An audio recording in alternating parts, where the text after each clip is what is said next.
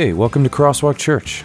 Today, Pastor Jeff is bringing you a teaching, so head over to crosswalkphoenix.com and find today's message under the Worship tab. There you can download the Crosswalk notes to follow along. And now, here's Pastor Jeff. You know, people are amazing. For example, I'll just use one example. Let's see if you can sort of guess who this is, although many of you, this is going to be too, you're, you're going to be too young for this because the guy that I'm going to be talking about is one of the world's most famous people, but he's also 75 years old. So I'm not sure if all of you uh, will be aware of this guy. He has a personal fortune of hundreds of millions of dollars. In his home country, he is so famous that where he grew up has been designated as a special preserve by the British National Trust. And he's been knighted by the Queen of England. This is how big this guy is. He's the most successful songwriter in history. All right, those of you that are my age, anyone want to guess yet? Woo, I heard his name. Paul McCartney is the guy. And my wife told me you wouldn't be able to guess. That's awesome. You are right, it's Paul McCartney. Now, think about all that success. Think about it for just a moment. Just dwell on all that success. Could you ever imagine that a guy like Paul McCartney would ever feel insecure about anything? With all that wealth, with all that success, one of the original four Beatles. Do you all know who the Beatles are? I love it when I get up here and I give one of my 1960s examples, and Julie's going, mm, I don't know if they're going to get it. In an article in the Australian Herald uh, in the early 2000s, they wrote, they interviewed Paul McCartney, and they dug down into something that they had heard was happening that he was in a battle with John Lennon's wife, Yoko Ono. And you know what that battle was? The battle was over whose name would go first in the credits of the songs that they had written together. Whose name would be listed first. And they're like, Really? You're going to have this? You, Paul McCartney, the most prolific, successful songwriter in the history of the world, a knight of the realm, are going to argue about whether John Lennon's name goes first and yours goes second, or yours goes first and his goes second. Now, listen to his answer. Why does it matter? Because I'm human and humans are insecure. See, Paul McCartney knew something, I think, about all of us. It probably helped him be a great songwriter. And that is, it's a reality of our life as sinful people. It's a reality of our life in a fallen world, being fallen people ourselves, that no matter how many marks we can make on the personal sc- scorecard, we still end up being insecure at the end of the day. And the reason I bring this up is because there was a young man hundreds and hundreds of years ago who approached Jesus. And he too was afflicted with insecurity, despite the fact that by all outward appearances, he was an extremely successful young man. And so I want to dive us into the first passage that's on your crosswalk notes, Mark 10 17, if you've got your Bibles open. And this is what it says As Jesus started on his way, a man, and if you, if you want to, you, can, you could write an insecure man, because that's what we're going to see here. An insecure man ran up to Jesus and fell on his knees before him. Picture that in your mind for just a moment. This is a guy that so wants to meet Jesus, despite all his successes, that he runs to catch up to Jesus. And when he does catch him and get Jesus to turn around and pay attention to him, what's the first thing he does? He gets down on his knees before Jesus. And then he says, Good teacher. He asks, What must I do to inherit eternal life? It's interesting, isn't it? That this guy has had, as we're going to find out, all kinds of success. He's a man of great character. So much so that when in just a moment Jesus says, You know the commandments, this, this young man is going to say, I know them and I've fulfilled them ever since I was a little boy. Jesus is going to challenge him a little bit further, and the problem that's going to be brought forward in our Bible text for this morning of why he can't quite get over the hump and follow Jesus is he's got too much wealth built up. He's been successful.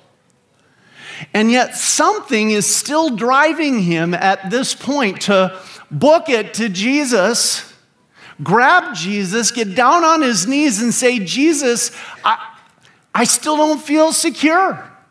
I feel like there's still more for me to do. I feel like I need you to be my guru and help me understand how I can really feel safe and secure. And so he approaches Jesus.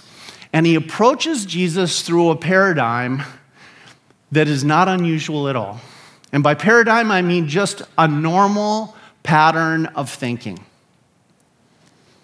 In this man's paradigm, in this man's normal pattern of thinking, he sees Jesus as a religious leader. I used the word guru a moment ago. And here's the problem with thinking of Jesus as a religious leader that word religion.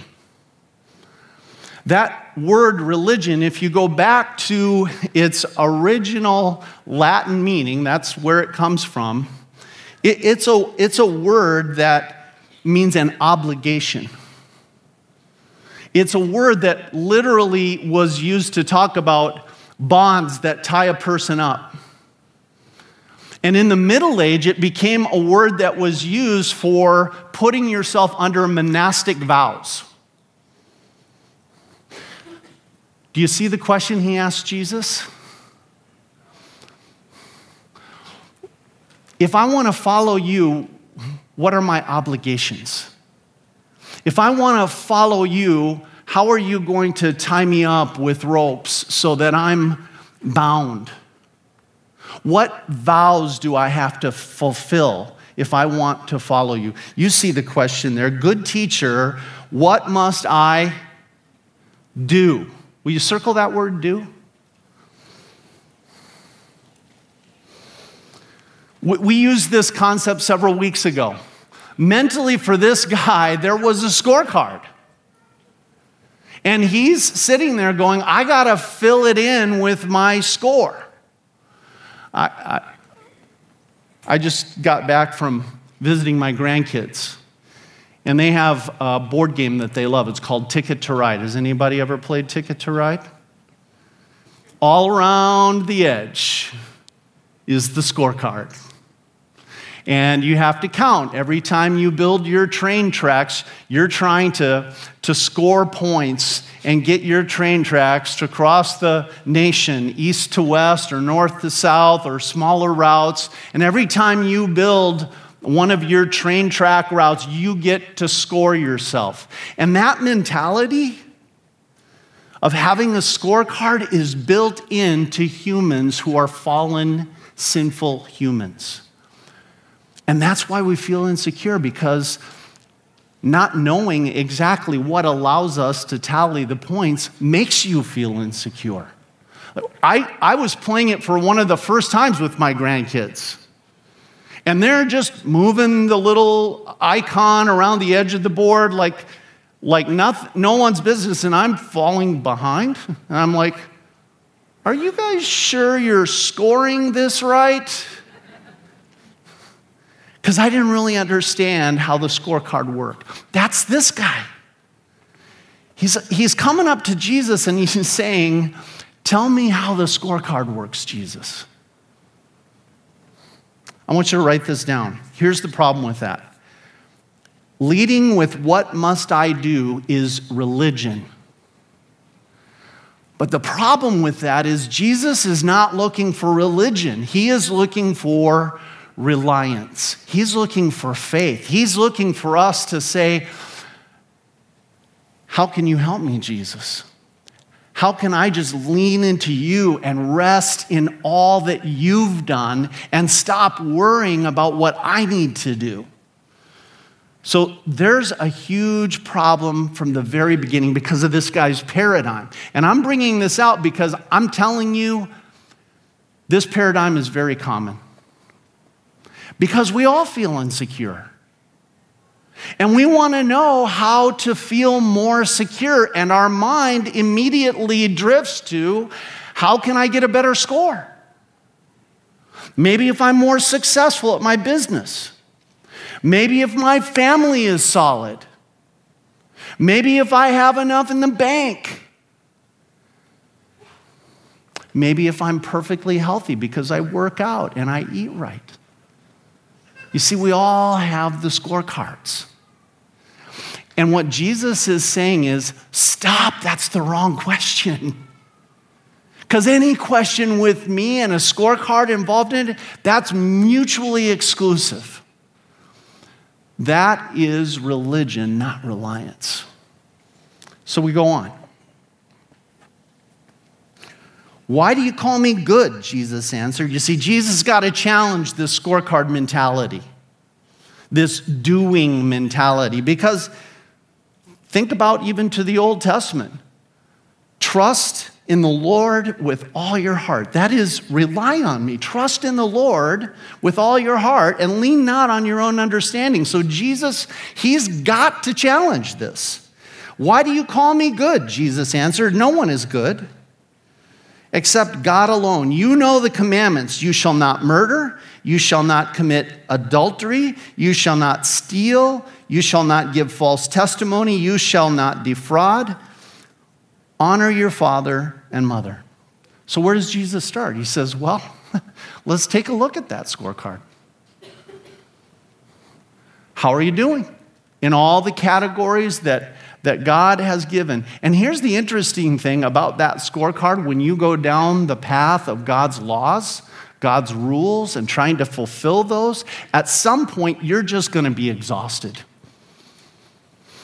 At some point, you're going to go, man, this, it's just not possible. Especially if I follow what Jesus says when he says it's not just outward actions, nor is it just words, but it's even the thoughts of my heart that God counts. And so Jesus starts ticking this off, and he, and he starts even before that by saying, Let's take that word good that you used. Now, sometimes people say, Is Jesus saying that I'm not good? That's not what he's saying. He's, he's saying to this young man, who thinks that he's good, as we're going to see in just a moment, you can't be good. And the reason you can't be good is that we know that only God is good in the sense of being morally perfect, in the sense of always acting to benefit and love others rather than benefit and love yourself. Only God is good in the sense of being able to focus outward instead of always looking within ourselves and saying, I'm the center of the universe. Only God can do that. You see, even religion, what must I do? Do you hear the ego there?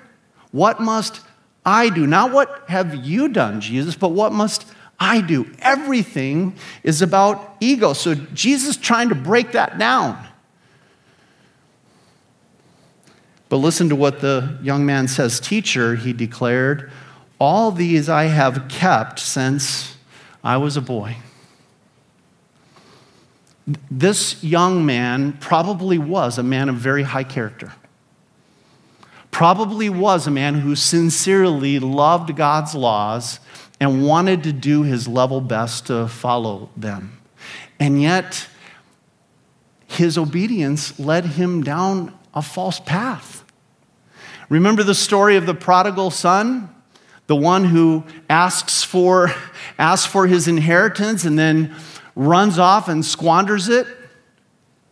Do you remember that there are two sons in that story? And do you remember what the second son did? The second son, stayed home and faithfully served his father, which sounds awesome and great until you get to the end of the story. And at the end of the story, you discover there are two prodigal sons, not one. Because the prodigal son who frivoled away all the money comes back in repentance and asks for forgiveness, and the father welcomes him in grace, which is how our father in heaven is.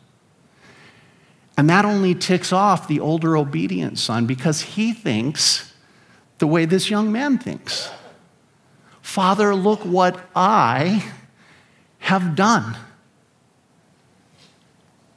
And it, that attitude, that paradigm, that scorecard mentality begins to come between him and the Father because he's religious, he's good.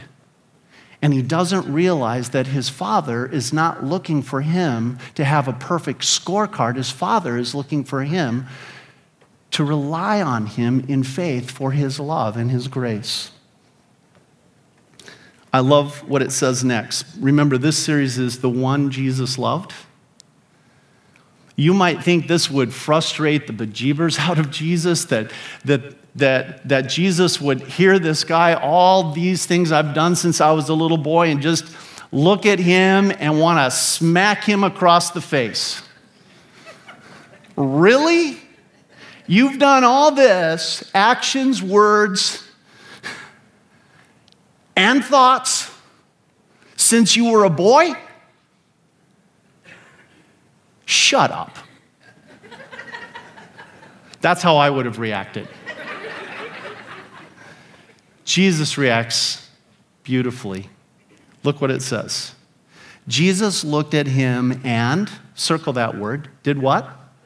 Loved him. Loved him. Okay.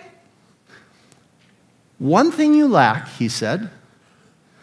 Go sell everything you have and give to the poor, and you will have treasure in heaven. Then come follow me. All right, brother. We went through down all the, the check boxes on the scorecard, and you're doing awesome so far. Like, look at that, that checkbox about not murdering. Yep, you haven't done that. Not committing adultery, you've been pure sexually. Check that one. You're not going to steal, and you haven't. Beautiful. You're not lying, gossiping, giving false testimony, not cheating people. Oh, there's one more box. This is the reliance box. This is no longer how you treat other people. This is your relationship with God. Do you fully lean on God for everything in your life? And I mean fully. So fully do you rely on God's love for you that you would do what my other disciples have already done. When I went to them on the Sea of Galilee and said, Come follow me, they left their nets behind, their fishing business behind. They left it all and they came and followed me. I want you to do the same. I'm not asking for really any more than I've asked all these other guys. Matthew, he was a tax collector, was making pretty good coin left the tax collecting booth behind and came and followed me. Why don't you do that? At this, the man's face fell.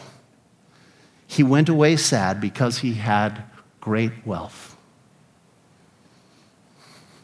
Where was his reliance? Where was his confidence? How, how did he get over his insecurities? Well, he checked his bank balance. And if the bank balance was good, he felt secure. If the bank balance wasn't good, in fact, if he were to empty out the bank balance and give it away, he knew he would feel very, very insecure, even if he was following Jesus, who owns the cattle on a thousand hills. And so he went away sad. Will you write this down? Here's the right question, not what must I do. Here's, here's the right question. In love, Jesus shows us we must ask a different question Can anything be done with me? And this heart that wants to rely on everything but God. Can anything be done so that I can give my scorecard away and receive Jesus' scorecard? You see, here's the, here's the issue with us. When we feel insecure, what that causes us to do is a lot of striving for achievements and accomplishments. And it causes us to strive again for possessions and wealth because accomplishments, achievements, wealth, how do they make you feel? They make you feel more safe and secure. Jesus says, Hand that scorecard over to me. Hand it over right now. Stop looking at it. Stop thinking about it. Give that scorecard to me. And the young man says, I, I can't do it. I've gotten so used to my whole pattern of thinking, my whole paradigm of life is wrapped around my scorecard that I am doing things with and I am filling out. And it gives me a sense of power and control and authority over my life. And I feel like I know where I stand when I have the scorecard that says, here's what I must do. Do you know how big the self help industry is in the United States of America right now? I want you to listen to that word self help. Do you hear the word ego in there? Because you should. $13 billion a year, up from 11 billion just a few years ago. You see, that's why this is so important for us to hear this story, because we still are in the scorecard mode. 2,000 years later. We still are in the self help mode 2,000 years later, and Jesus is saying to us, No, don't ask, What must I do? Ask, honestly, as you look at the commandments and as you look at the scorecard that you have, instead come to this conclusion if he's really talking about my actions and my thoughts and my words, every one of them, every thought that flits across my mind, my first thought is Is there anything that can be done to save me? Because who knows me and the reality of me better than me, other than God? And so, this is where Jesus is trying to lead this guy, but now he has a lesson from this guy for the rest of the disciples. Jesus looked around said to his disciples, How hard it is for the rich to enter the kingdom of God. You see, a very simple illustration of this is achievements, accomplishments, wealth, whatever you want to call it. If your hands, like the, this guy's, this young man's hands, picture them clenched around his wealth. Like, no, you're not, no, no, Jesus, don't ask me to give up my wealth. Tightly clenched. How do you grab hold of Jesus with hands that look like this? You, got no, like, this guy's not only got his hands clenched, he, he's wealthy, so he's like, like this with all of his wealth. How do you take hold of Jesus when the hands and the arms of your, of your heart are like this, clenched around what you imagine is the right thing for the scorecard? There's no place for Jesus. And that's why Jesus says, It's so tough for a rich man to enter the kingdom of God. The disciples were amazed at his words, but Jesus said again, Children, how hard it is to enter the kingdom of God. It's easier for a camel to go through the eye of a needle than for someone who is rich to enter the kingdom of God.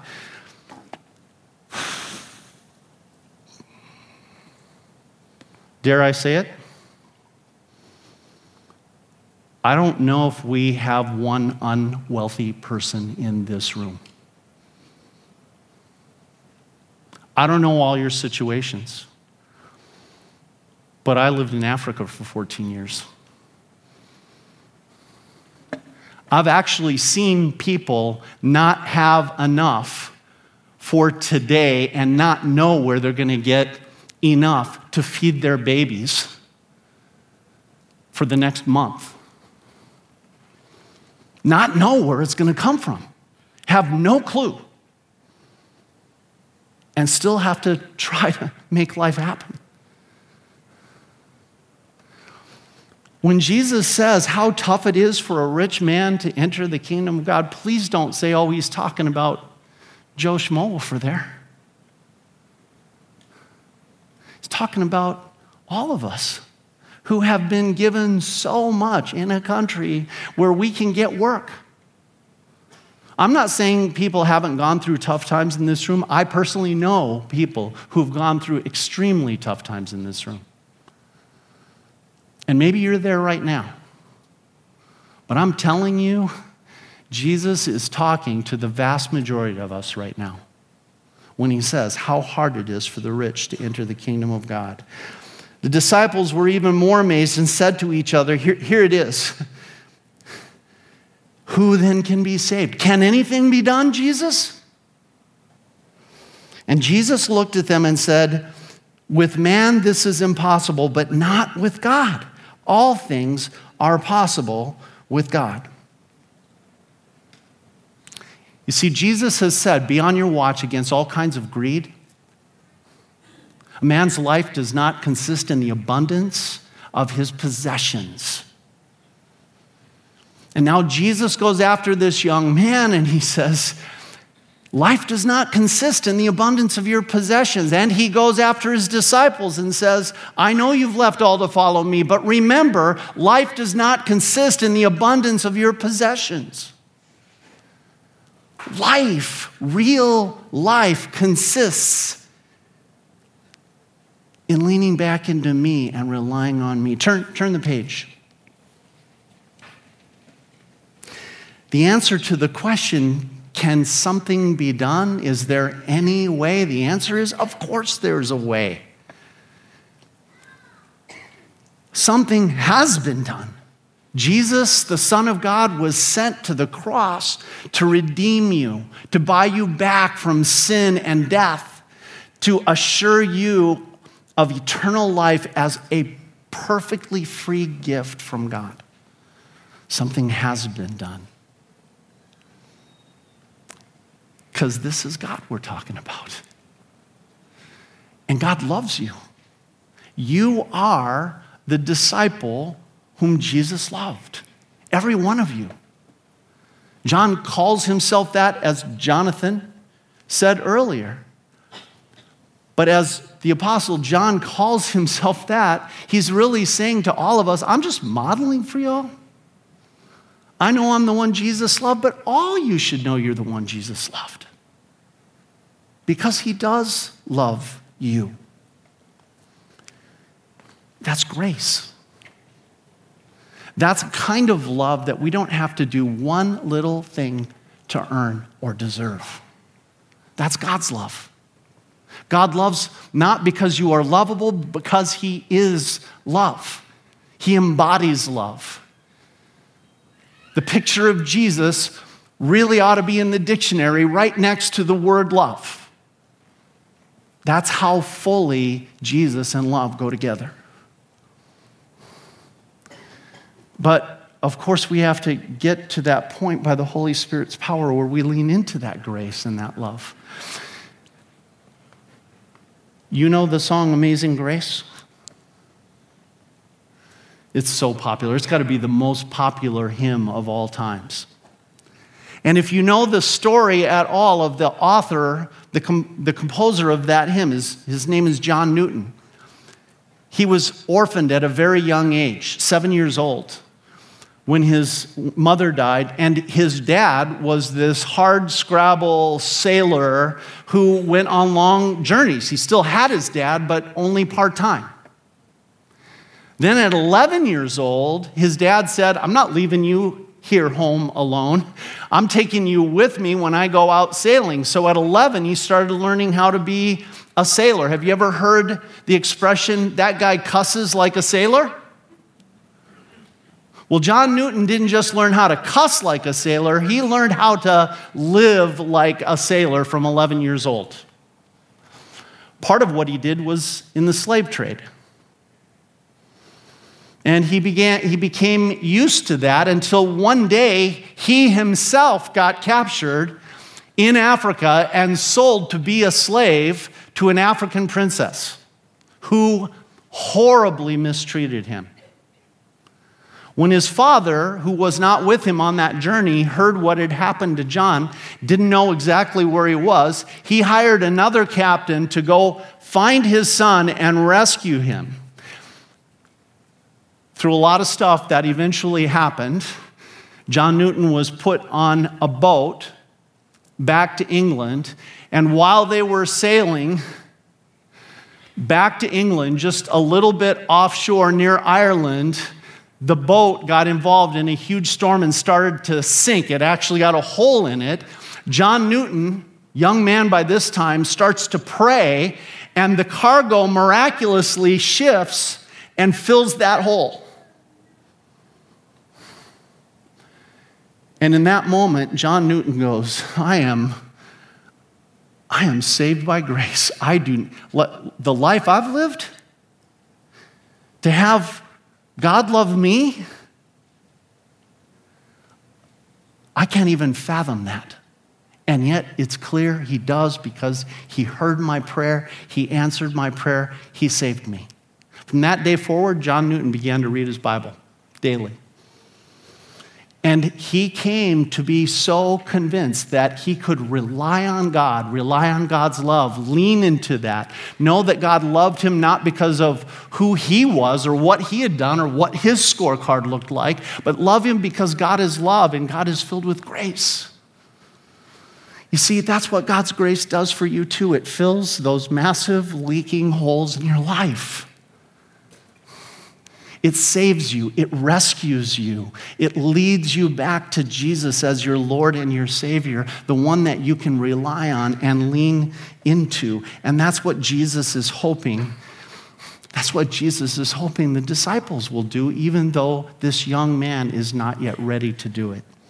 Then Peter spoke up, We have left everything to follow you. Truly, I tell you, Jesus replied, No one who has left home or brothers or sisters or mother or father or children or fields for me and the gospel will fail to receive a hundred times as much in the present age. Homes, brothers, sisters, mothers, children, and fields, along with persecutions, and in the age to come, eternal life. But understand that this love of God, this grace, is a topsy turvy kind of love. But many who are first will be last, and the last first. Disciples, where are you going to put your reliance? I know Peter just said it. You've left all to follow me. That's a good beginning. But let me tell you, you haven't even begun to experience the fullness of my undeserved love, my grace for you. Like, I'm going to keep pouring blessings out on you. And yes, there will be persecutions in life too, but you are going to know my love, my solid, steady, faithful love daily. I'm going to reward you for things you don't even deserve to be rewarded for. I want you to think about this. Jesus is promising them rewards for following them. It's clear. You won't fail to receive a hundred times as much in this present age. Homes, brothers, sisters, mothers, children, and fields. Jesus is promising rewards.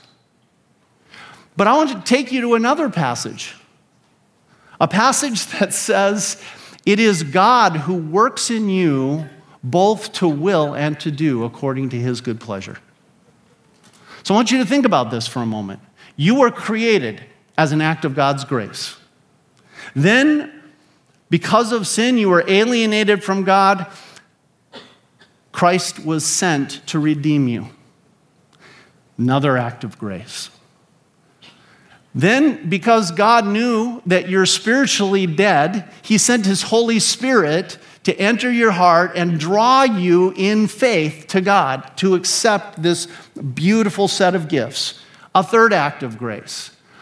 Then, it is God who works in you to will and to act according to his good pleasure. You're now a believer, but you're, you're saying to yourself, How can I be more like Jesus? I can't. I'm powerless. Okay, here's some more Holy Spirit for you. I'll help you to want to and to actually act the way, the way that's going to be a blessing for you. Fourth level of grace. And then, for all of that, as a free gift, after I've done all these things to show my love and my grace, going to go to heaven one day because you're freely forgiven of all your sins through Jesus' blood. Do you see how grace works? This is why it's called grace upon grace in the Bible. That God just loves you and He keeps on giving. And even rewards you for things that you and I, we really ought to say, God, no. That's way too over the top. But He won't take no for an answer because He loves you. Write this down grace is a topsy turvy concept. And when the Holy Spirit helps us get it, get grace, it's life and eternity altering. Now, I want to say this because it's important that you understand a little bit more about John Newton, the author of Amazing Grace. You might think that John Newton walked off that boat when it finally safely settled into an English harbor and his life immediately changed overnight. You might think that, but it would be completely untrue. In fact, it was decades later before John Newton wrote uh, a letter that ended up being distributed to the parliament everywhere else to say we need to end this slavery thing. Decades later. In fact, John Newton continued to be a slave trader even after he was converted to Christ. His paradigm hadn't yet fully changed. And he still continued to do things that he had developed habits and patterns of doing before. Here's why it's important for you to hear this. As you become a follower of Jesus Christ, you may want to set up an unrealistic expectation for yourself. I am a believer in Jesus. And now that I have this new paradigm based on leaning into Jesus' grace and his love, that changes everything for me overnight. And I'm going to tell you maybe, but kind of unlikely, that the pattern of most Christ followers is that your conversion to faith and your baptism is nothing but a beginning. That once your sins are washed away by the blood of Jesus and the waters of baptism, you've taken an initial step, but you have many steps to go as you start to deploy this new paradigm. Now, it is life and eternity changing, but the way the Holy Spirit works typically is that there's going to be time involved. Take a look at these last two passages. For our light and momentary troubles are achieving for us an eternal glory that far outweighs them all. This is Paul talking. You may have heard of Paul's conversion story. And now he's saying, now that I know Christ, I still have troubles. Jesus even said, In this world, you will have trouble. But I see them differently now. I have a different paradigm. These light, momentary troubles are achieving for us an eternal glory that far outweighs them all. So we fix our eyes not on what is seen, but on what is unseen, since what is seen is temporary, but what is unseen is eternal. So, so Paul wrote these words the day after his conversion on the road to Damascus, right? No. He might have been able to say that conceptually the day after his conversion, I don't know. But these words, where he's saying, I see my troubles in a completely new light now because of following Jesus, these were years, this, this was written years and years later.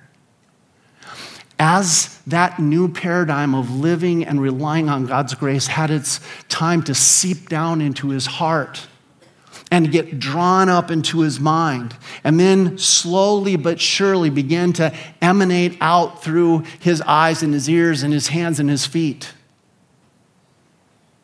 And I'm telling you this because this is what's going to happen to you if you stay following Jesus. You're going to start to see your troubles in a whole new light because you're going to see them through the, the eyes of the grace of God. Same thing for our treasures. Take a look at the next passage. But since you excel in everything, same book, by the way, Second Corinthians. But since you excel in everything, in faith, in speech, in knowledge, in complete earnestness and in the love we have kindled in you, see that you also excel in this grace of giving, for you know the grace of our Lord Jesus Christ. He's really saying, he's really saying, you're not just going to see your troubles in a new light, you're going to see your treasures in a new light too. Because every time you look at your treasures, you're going to be reminded of your true treasure, which is Jesus. In fact, we're going to sing a song about that in just a moment where our true treasure is. And that's what Paul is saying is remember your true treasure for you know the grace the undeserved love of your Lord Jesus Christ that though he was rich yet for your sake he became poor so that you through his poverty might become rich. Write this down. Grace will have us looking at our troubles and our treasures in a completely different light. You want to be secure? I mean, truly, deeply feel safe, right down to the root of your heart. Throw away the scorecard. Take the scorecard that you've been following and the paradigm that you've been following with it and just say, Here, Jesus, here. I don't want this scorecard anymore. I just want to know your grace. I just want to know your love. I'm going to stop doing and I'm going to start leaning into you and your love for me. Imagine life where you see all your troubles in the same light Paul saw his troubles here light and momentary. Imagine life where, where you view your treasures as nothing more to help you be generous, generous with the mission of the church. Generous at times when we've got opportunities as a congregation. Generous when you see someone in need or someone struck by poverty or someone going through a rough time. Imagine life that way because you feel secure. And because you feel secure in the love of God, you say, my hands are open, they're not clenched. My hands are wide open. So are my arms, and I can use them to grab hold of Jesus, and I can use them to dig into my own pockets and hand stuff out in love because Jesus first loved me, not because of anything I did, not because of my scorecard, but because Jesus already scored everything that we needed to have scored by dying on the cross and rising again. Let's pray. Dear Father in heaven, thank you so much for your son Jesus. You are an amazing God. Your faithful love is with us all the time. Lord, as we hear this this story of this young man who had his hands so tightly clenched around his worldly wealth and around his performance and his accomplishments and achievements. Help us to, by your Spirit's power, just loosen our grip a little bit on those things. Help us instead to empty our hands so we, we can wrap them around you, Jesus, and your love for us. Lord, Grace is a topsy turvy concept. We don't naturally get it, but we do love it and we thank you for it. And now, Lord, help us to be secure in every step of our life because of your amazing grace. And we pray this in Jesus' name. Amen. So, before we close, if you would like more information about Crosswalk or to listen to other messages, head over to crosswalkphoenix.com or come and see us. Services are held at Cesar Chavez High School at 41st Avenue and Baseline on Sunday at 9 and 11 a.m. Visit our website for directions. And now, some closing thoughts from Pastor Jeff. Listen, let's go back to the very beginning of the message. I'm going to preach it all over again. No, I won't do that. but I do want to make a point from the beginning of the message. How much more worldly success could a person have to try to gain security than someone like Paul McCartney. And if after all of that, he still is not secure, why are we trying to even take a step down that path or write up that scorecard? Let's just stop and play a totally different game, one in which we say, My wealth, my wealth, and my security is in the cross of Jesus Christ. And with that thought, I want to end this series and remind you one last time you are the one Jesus loved and loves today. Let me send you out with the Lord's blessing. The Lord blesses you and bless you and keep you. The Lord make his face shine on you and be gracious to you. The Lord look on you with his favor and grant you his peace. Amen.